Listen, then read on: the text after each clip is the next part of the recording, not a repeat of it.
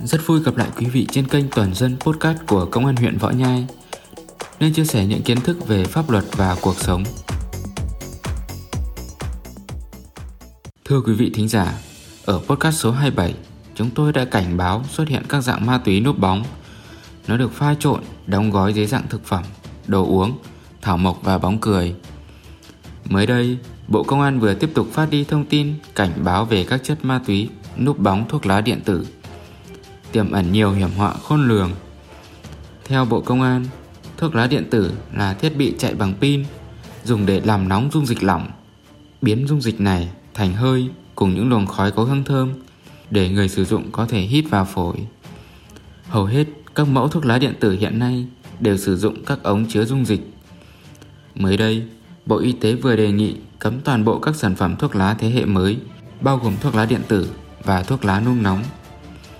Đây đều là các sản phẩm có hại cho sức khỏe, nguy hiểm như thuốc lá điếu. Đáng chú ý hơn, hiện thuốc lá điện tử còn bị biến tướng là cơ hội để các đối tượng tẩm chất ma túy gây hệ quả khôn lường cho xã hội.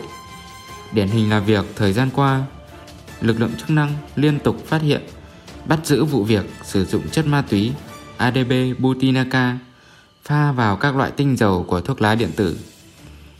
Bộ Công an cho hay chất ADB Butinaca thuộc nhóm chất cần sa tổng hợp mới được đưa vào quản lý theo Nghị định số 57 năm 2022 NDCP ngày 25 tháng 8 năm 2022 của Chính phủ quy định các danh mục chất ma túy và tiền chất.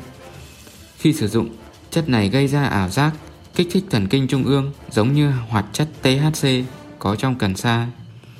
Ngoài ra, trên thị trường gần đây cũng xuất hiện tinh dầu cần sa CBD để trộn vào tinh dầu thuốc lá điện tử.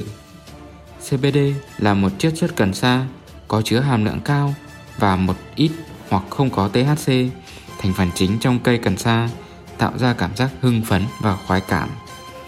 Chúng có thể được chiết xuất từ cây tài mà hoặc cây gai dầu công nghiệp.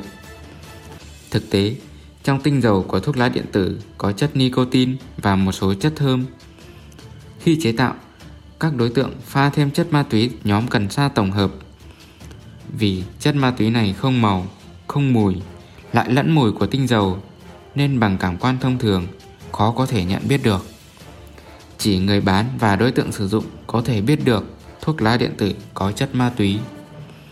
Để lôi kéo người sử dụng, ban đầu các đối tượng cho người sử dụng dùng thử thuốc lá điện tử thông thường. Khi người dùng đã bị lệ thuộc, có nhu cầu sử dụng thường xuyên, các đối tượng sẽ bán với giá thành cao hơn.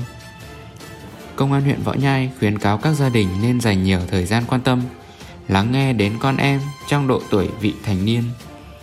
Phối hợp chặt chẽ với nhà trường để khuyến cáo không sử dụng ma túy, không sử dụng thuốc lá và thuốc lá điện tử.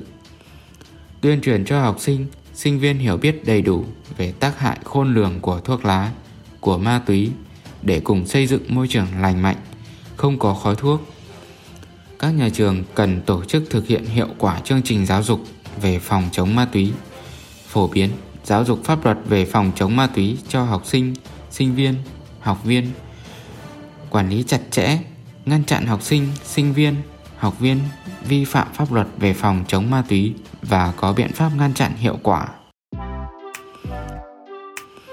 Cảm ơn quý vị đã dành thời gian lắng nghe.